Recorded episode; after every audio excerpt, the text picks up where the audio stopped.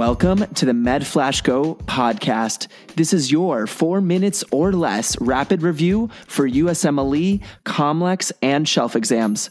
Let's get into the episode for today. Hi, everyone. It's Sean here to give the MedFlash Go question of the day. This one's going to be multiple choice. What immunodeficiency disorder involves absence of neutrophils at sites of infection? recurrent bacterial infections, and delayed separation of the umbilical cord? Is it A, Wiskott Aldrich syndrome, B, leukocyte adhesion deficiency, C, Chediak Higashi, or D, an IL 12 receptor deficiency? The answer is B, a leukocyte adhesion deficiency. Okay, so this is specifically going to be the leukocyte adhesion deficiency type 1.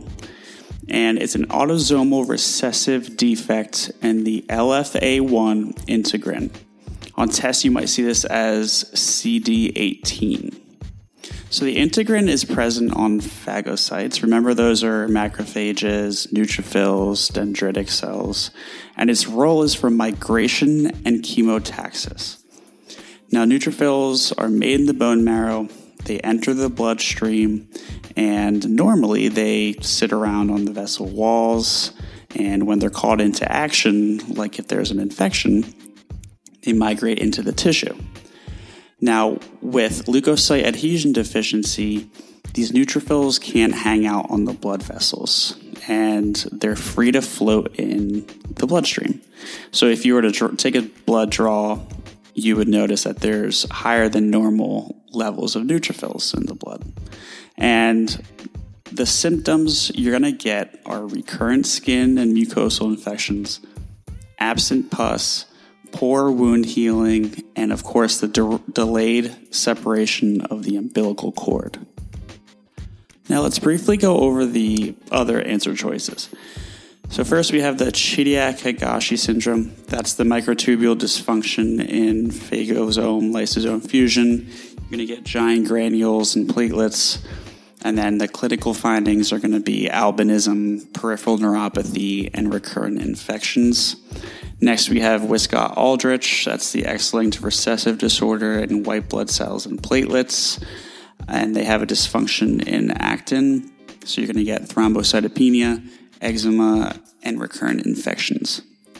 Last, you have the IL 12 receptor deficiency, which is rare, but you have a decreased Th1 response. Therefore, you're going to have a decrease in interferon gamma levels. So you'll have recurrent mycobacterial and fungal infections.